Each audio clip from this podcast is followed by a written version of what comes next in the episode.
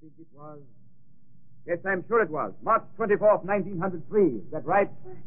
Oh, yes, that's right. You hear that, Lamont? He's marvelous, don't you think? That's an understatement. Oh, don't be so superior. Everybody, please concentrate. I cannot conduct this experiment in thought transference without sympathetic cooperation from my audience. Now, now I get the initials BDM. BDM wants to know the street, number, and city where he was born. The street is Walnut, the number 2124, the city Philadelphia. Am I right? Gee, he got it. He's marvelous. How do you suppose he does it? Elementary, my dear Watson. Wait, please. Before I proceed further, I feel that in this room there is someone who is not only an unbeliever, but one who is distinctly hostile to me and what I am trying to do. There, Lamont, he must be new. Probably part of it. I would like that person to attempt a little experiment with me. If he or she will think of something, some question, the answer to which is known to no one else, I will attempt to answer it correctly without the person having written the question down at all. If I can answer it correctly, it should prove to the skeptic that the transference of thought from one mind to another is completely possible. Nice trick if he can do it. You don't think it's possible, Lamont? huh? I won't say it's impossible, but it's certainly highly unlikely. Well, think of something and concentrate on it and see if you can get it. I will not. In the first place, you don't know that I was the one he was referring to. Second place, even if I were, I wouldn't give him the satisfaction. You think of something that no one could possibly know but yourself. I'll bet you 100 to 1 he can't get it. Well, perhaps you're right. Quiet, please. Quiet. Someone in the audience is concentrating on the question Who is the shadow? Margot, did you think of that just then? Yes, but I don't know why. It just seemed to come into my head. Lamont, you I don't... will answer that question. No. No, on second thought, I believe I will not give the answer after all. Unless I am very much mistaken, the shadow himself is pleasant.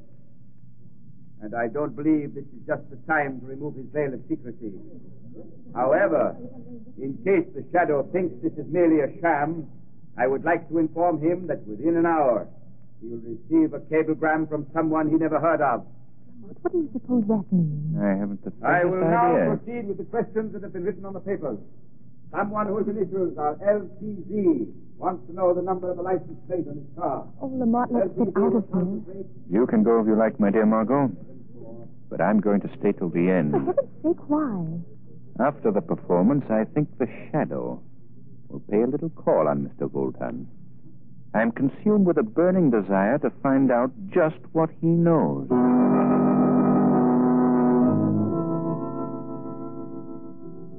Rosadora Emil, I wish to dress. Yes, master. Remove my boots. Yes, master. Hey, careful, you clumsy fool. What's the matter with you? I'm sorry. master. Imbecile, go. Leave me alone. Yes, master. I will, Well, what's the matter? master. The door. The doorknob turned. The door is opening. But the hall is empty. Ah, good afternoon. Won't you come in? Have you gone mad, master? There is no one You here. are wrong, Emil. There is someone here. But I see no one. Of course not. You may leave us alone, Emil. Yes, master. Well, Shadow, Well, Bolton, sit down, won't you? unfortunately, I can't stay. I have an engagement. Really? Perhaps your engagement is with that well-known clubman, Mr. Lamont Cranston. Is Lamont Cranston a friend of yours? No, matter of fact, we've just now met. Interesting. True. Why beat about the bush, Shadow? I know perfectly well that you are Lamont Cranston. Are you sure you haven't got me confused with someone else? Quite. Of course, at the moment, I admit I'm unable to see you, owing to a trick of visual hypnotics, which it is hardly worth my while to combat. However, your charming companion this afternoon, Miss Lane, wasn't it? Let her mind dwell on the subject quite intensely.